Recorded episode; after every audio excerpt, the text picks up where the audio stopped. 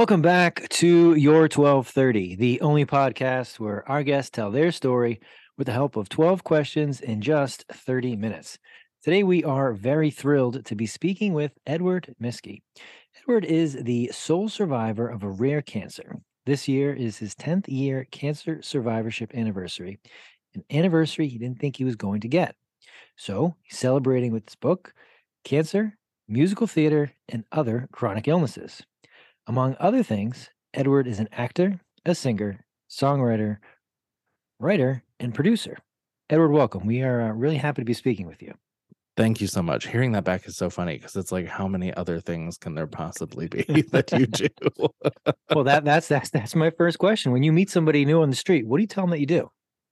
I'm trying to. I literally was yelling at myself about this the other day. I went to introduce myself to someone. They're like, "What do you do?" And my my initial response is always like, "I mean, like, what don't I do? Like, what do you want to know?" but um, I'm trying to get better at being like, I'm an author and a creator. okay, because that kind of sums up the whole jig, right?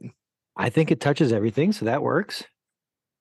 Uh, but kind of with the with the author and creating piece, the book, uh, how did that come about? Yeah. So I had cancer.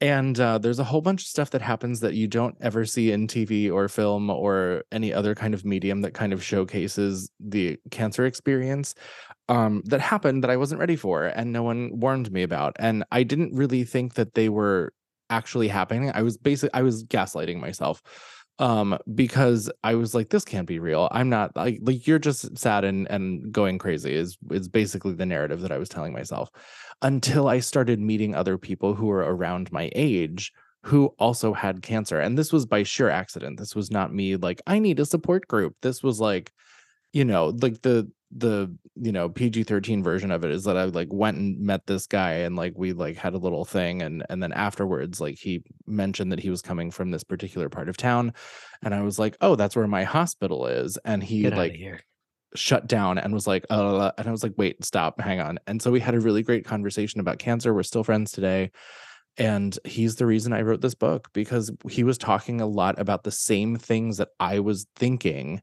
and doing and having a really hard time with. And I was like, oh, well, here's the book. Just found it. Just fucked the book out. So that's what's going to happen.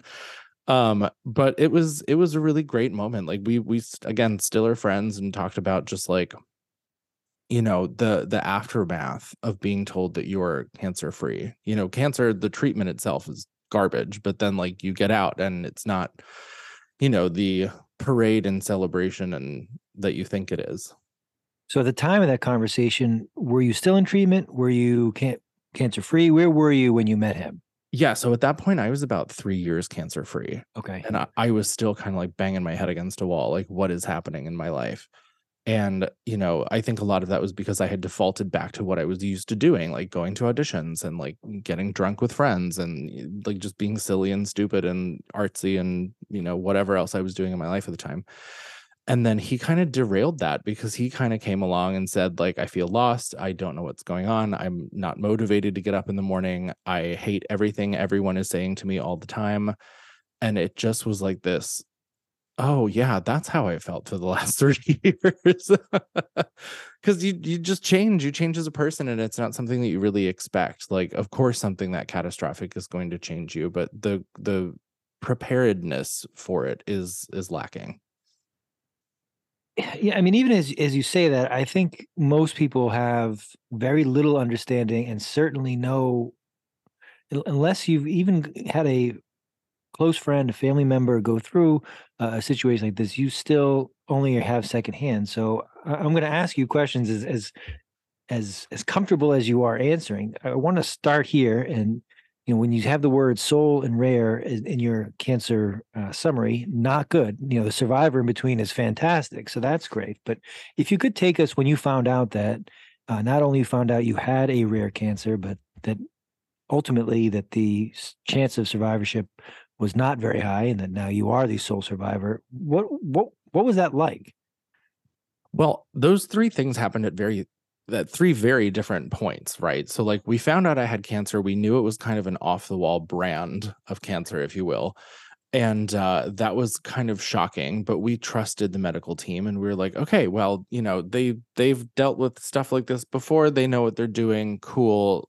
Fine and then like maybe three rounds of chemo in it became evident that they didn't know what they were doing and they were shooting in the dark and i requested that i sit down with my oncologist to be like like am i a dead man walking? Like what's happening?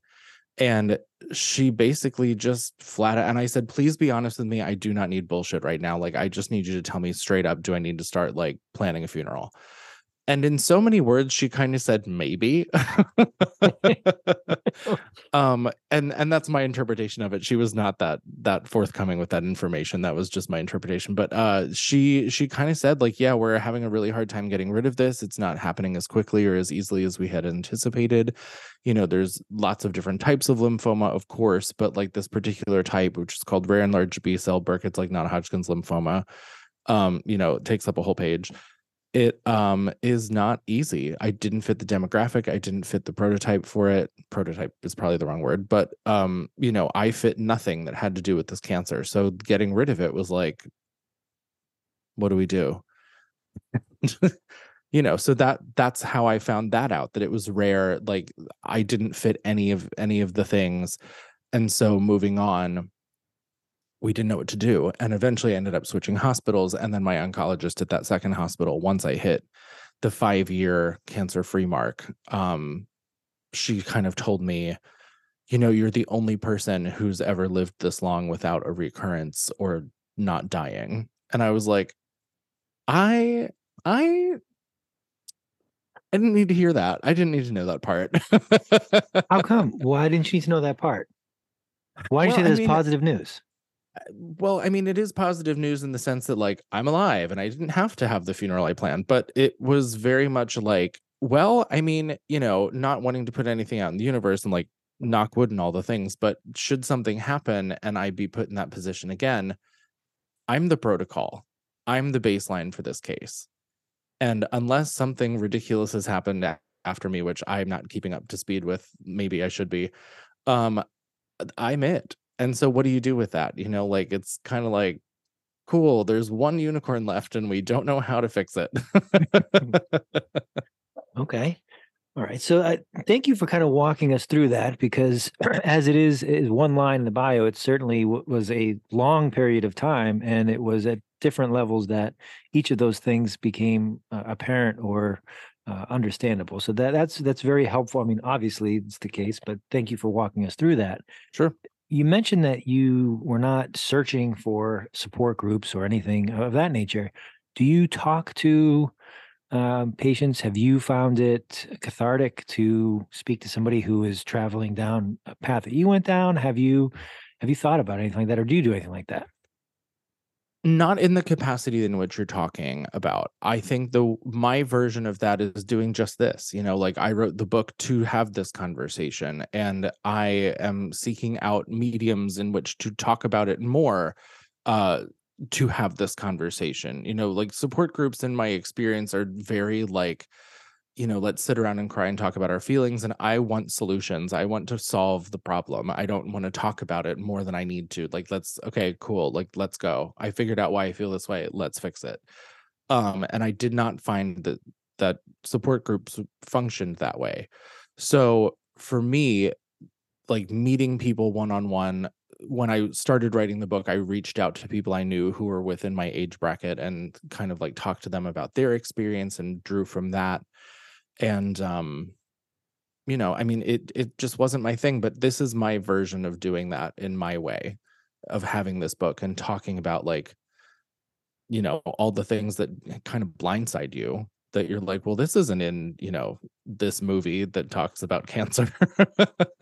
Well you mentioned movie and that's where my besides again secondhand tales that's where my baseline for understanding what that diagnosis is like is that scene in the in the room where it's like you have cancer and everything else you know you don't understand you don't hear. It's like they fast forward two months into treatment because it's like you're just uh, so blindsided by it. But you just describe it in a much more thoughtful way that uh, you know first i was i don't want to say surprised but uh, wholeheartedly into the uh, belief of, of that your doctor is going to take great care of you and uh, unfortunately you know that that was not the case and uh, uh, you would think that sometimes you know you would want to be skeptical or your first uh, instinct would be to to say no way or this isn't happening to me but uh, you know you you walk us through the what that period looked like and how you had the uh, unexpected good outcome but I'm rambling here so i want to go back to the book. So the title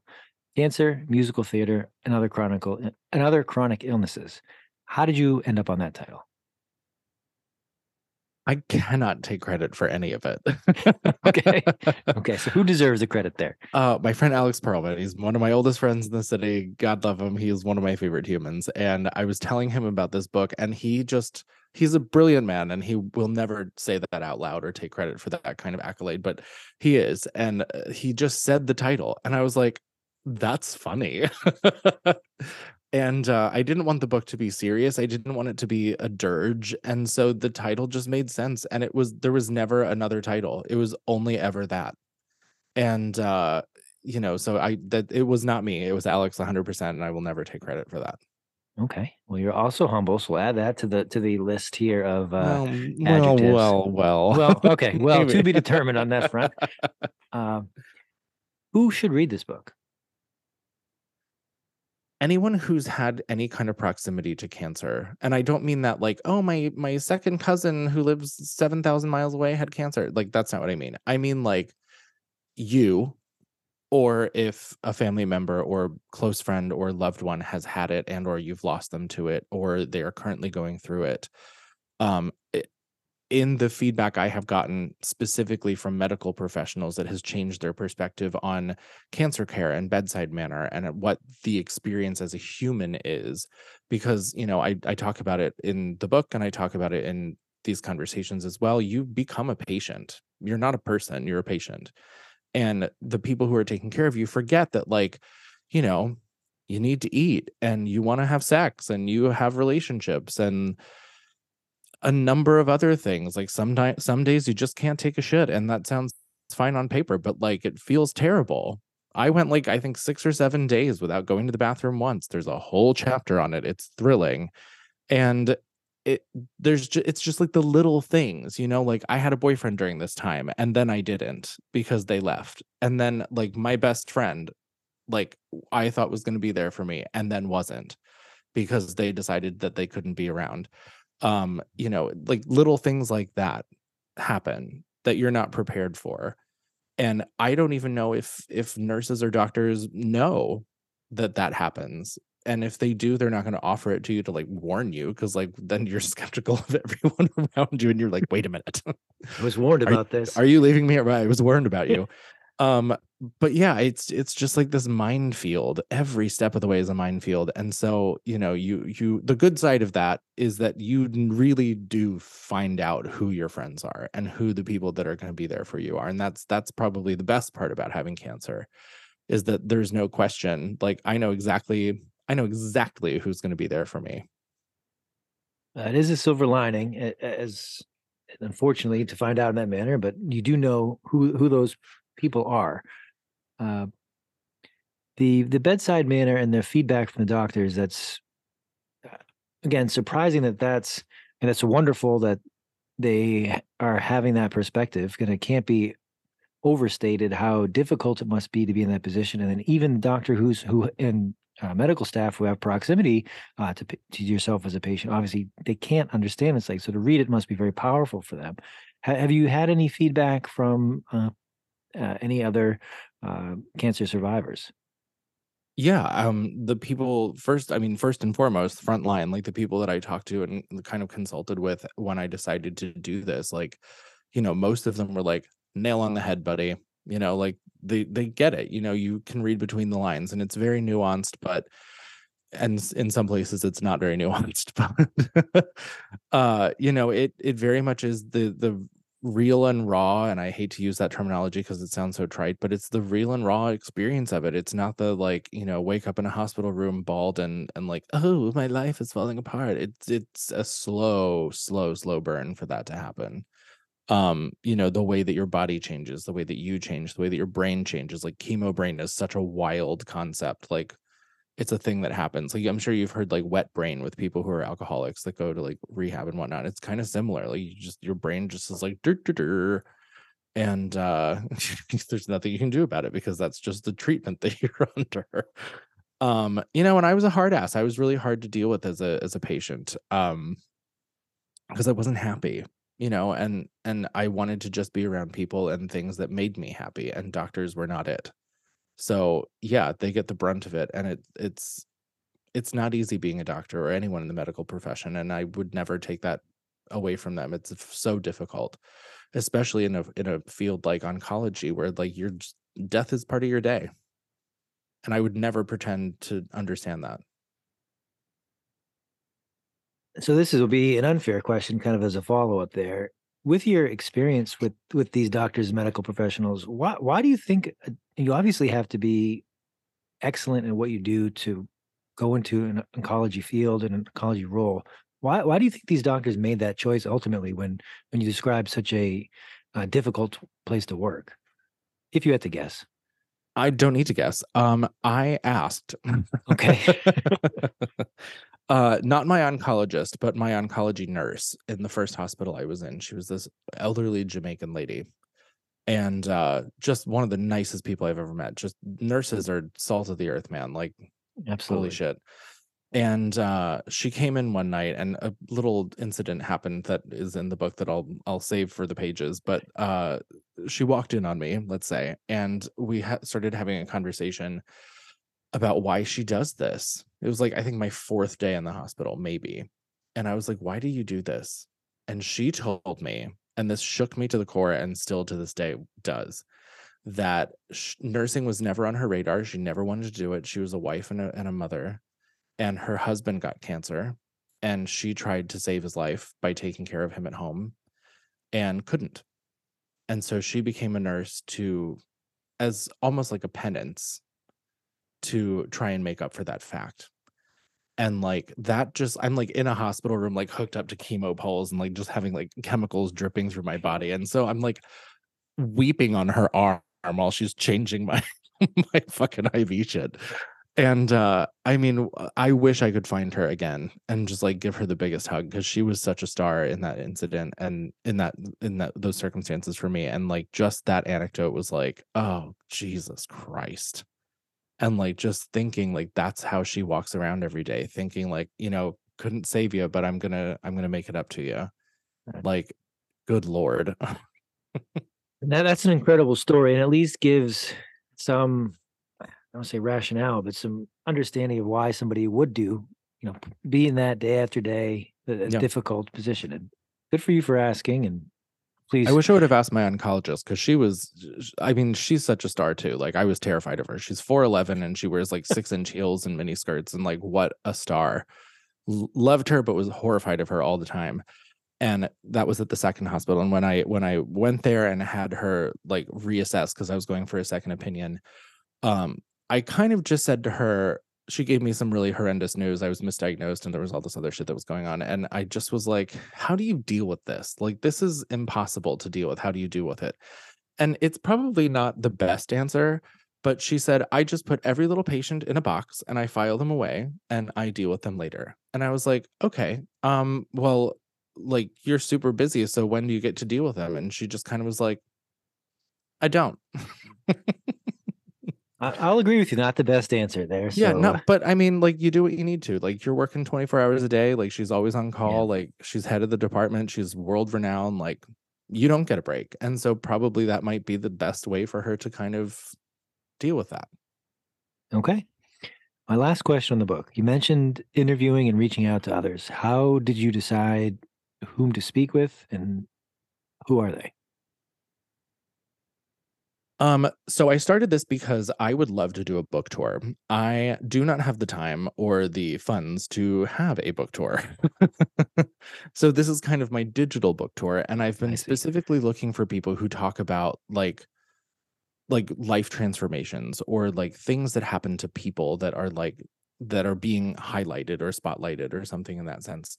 Um anything that has to do with human stories or the human experience or or anything along those lines and or adjacent to it um you know, again, I wrote this book to kind of have the conversation that isn't had, um, that you only really know if you're going through it. And at that point, like, you know, wish I would have known before I knew. so, you know, it's, I just want people to know before they find out for themselves. Good answer. Okay. I know I said last question, but I'm going to build off of the musical theater in the title of the book. What is your musical theater experience? It's it's the only experience.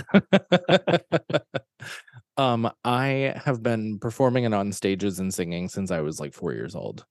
Um much to my parents' annoyance, I'm sure but uh you know i mean i grew up with broadway i grew up with pop music my dad's a musician my mom's a musician my older sister is a professional singer my little sister sings you know it runs in the family my i think my great grandfather started the first american based tamburitzan band like ever anywhere um so it runs in the family. And uh you know I, I ran away to new york when i was 18 right after high school and started you know started a career in musicals. And so i've done that for the last you know 18 years. Hey, when you got to New York at 18, where did you live? I lived in East Harlem. I loved it. Okay. Where were you coming from? Pennsylvania. Okay. And how did you find an apartment in East Harlem? I spent wasted six months of this poor realtor's life looking for an apartment um, and finally found one. he hated me. Oscar. His name was Oscar. I will never forget him.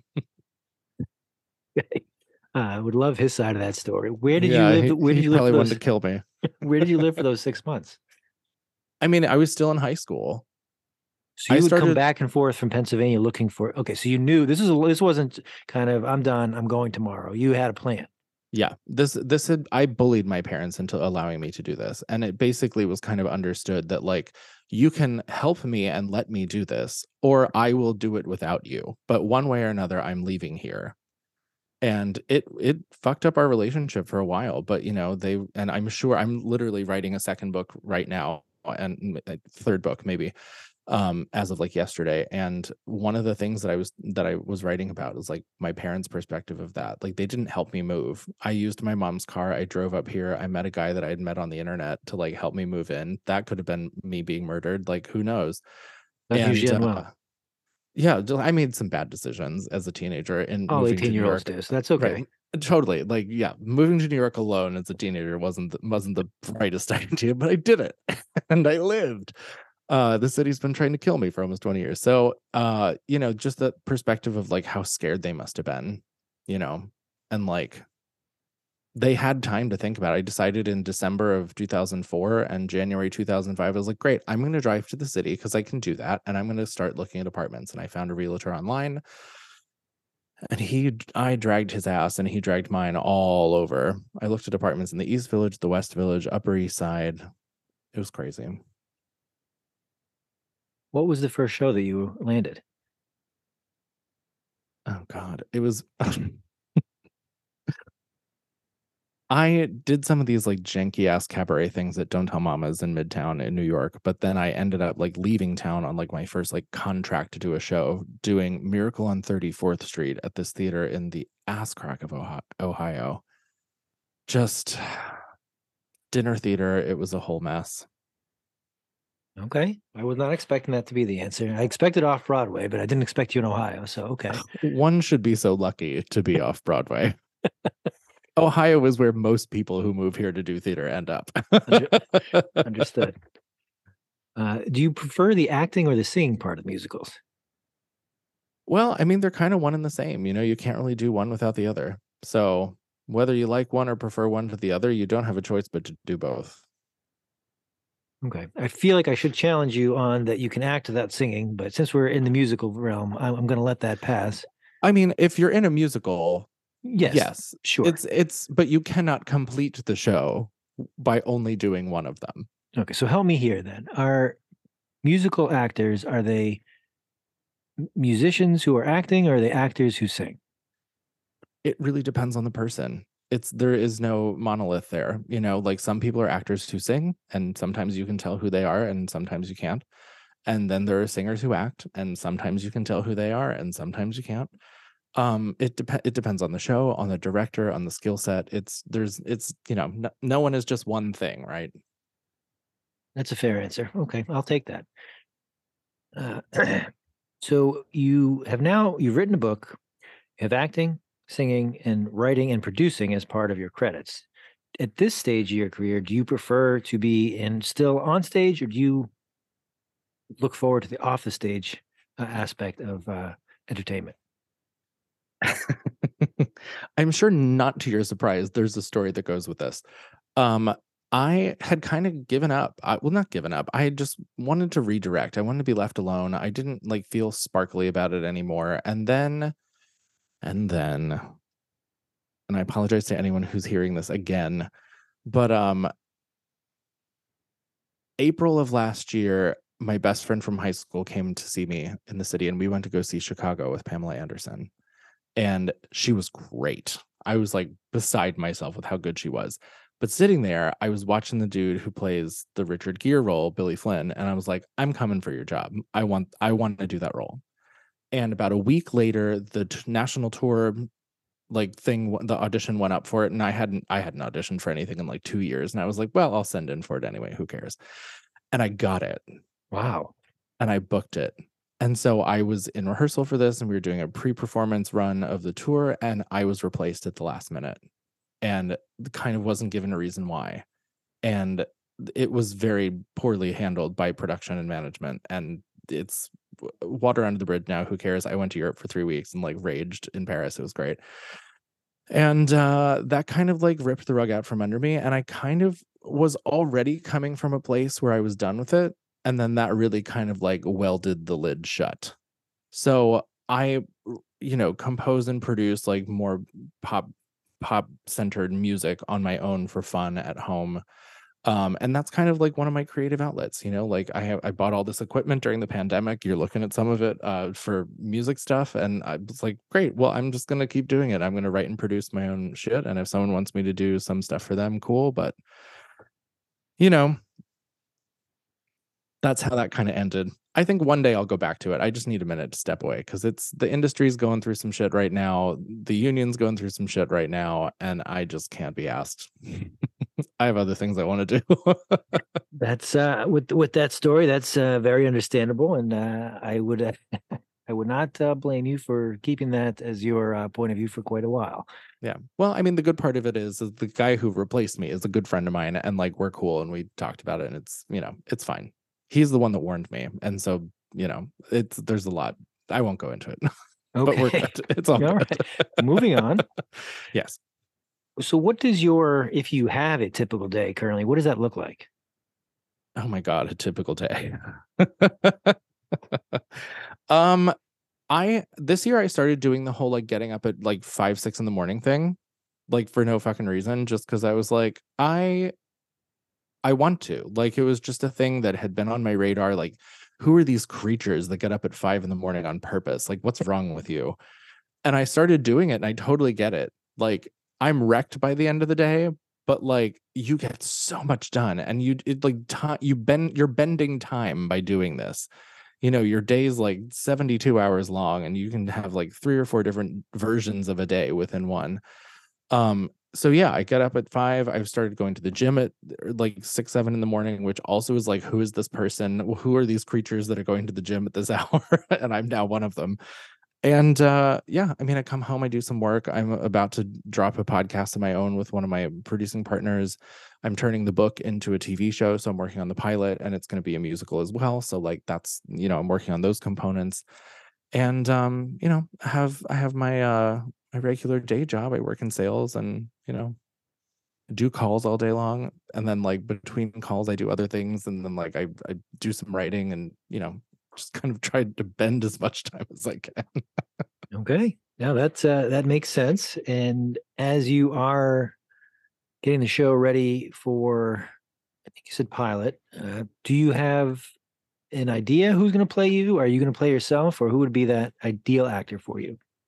You know i have been so struggling with this because in the book i'm 25 and like clearly the face and body are not 25 anymore And like I Not very clear to me. specifically Not clear well, to me. That's very sweet of you, but you're lying. Um it's the ring light. It's helping. um and so I have this weird block in my head that I can't play me because I'm supposed to be young. But it like the age of the story, it doesn't the, the story doesn't change with any kind of age whatsoever. Um, but I do have a person that I've worked with that I'm supposed to be meeting up with this week to kind of drop that bomb on him as like a possibility. And if not, I have a secondary idea for him. He looks a little bit like me when I was that age. He's younger than I am. Um, significantly younger than I am. Like I think he's probably like 27. Um, doesn't matter. But uh he he's maybe gonna be the person that maybe plays me. We'll see. I don't know. Haven't gotten there yet. Okay. Um, somehow we are coming up on time already. We have covered a, a lot of ground. So much. so much ground. Is there anything I didn't ask you that I probably should have, Edward? I mean, that's that's up to you. This is your universe. I'm just a guest in it. It's the first time I've got that answer for that question, so I'll take it. Um, I guess this is my last follow up then. And I know I said last question in the book, but other chronic illnesses, what does that refer to? Yeah. Um, well, um, I think I talk a lot about um like substance use in the book. I drank my way through chemo. I'm very open about it. It was not a good decision, uh short and long term. Um I also talk about like body dysmorphia and the way that you feel about yourself uh because that changes significantly through the process as well, you know, like you I I like specific to my case, I went into this like 25 tan and gorgeous. My doctor was like literally you're the picture of health. How do you have can- this cancer? um you know and i came out of it looking like mitch mcconnell at 26 so you know that was rough and uh i didn't handle i didn't handle that well you know? Like i didn't. It was it was um don't be shy. You can laugh at that. It was like I haven't stopped I'll laughing give it that.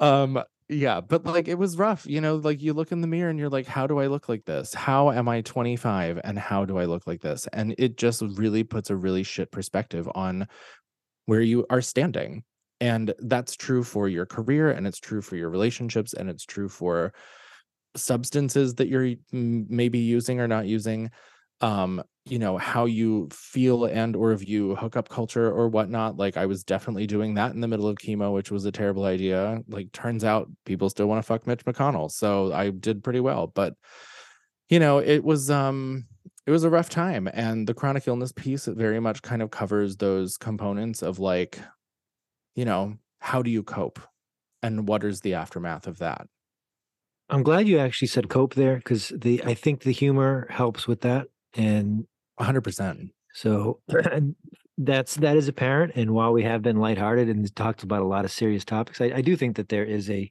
um benefit to having a sense of humor when it comes to such heavy topics. Uh, you that, have to that said, as since you've said Mitch McConnell, I, it hit me who I think don't say it don't say it again he'll appear somewhere no, that's a good point. Um, but he's busy with Ted Lasso. But uh, Jason Sudeikis is, you know, he's a little bit older than 25 now at this point. But that's who, uh, you know, I, I think that it would be somebody that looks just like you and could play you younger if you got him at 25. I don't think it's just the beard, but it may be just the beard. I mean, that is just the highest of compliments. I've had a crush on him since the first second I saw him on SNL. I was like, who is this man? Very handsome. Very handsome man. I will take that as the highest of compliments. Thank you. And maybe I'll reach out and be like, hi. There you go. Uh, where can our listeners uh, find you? We'll post everywhere the book is and uh, post where to find you. But where where's the one place they should go if they want to uh, connect or learn more? I am a big user of TikTok and Instagram, and that is just at Edward Miskie. So we'll be sure to include that in the show notes. Uh, Edward, thank you very much for joining us. This has been a blast. Uh, I look forward to reading your book. I wish you nothing but the best, and uh, I, I will be rooting for you uh, on each and every one of your endeavors going forward. Thank you so much. You too.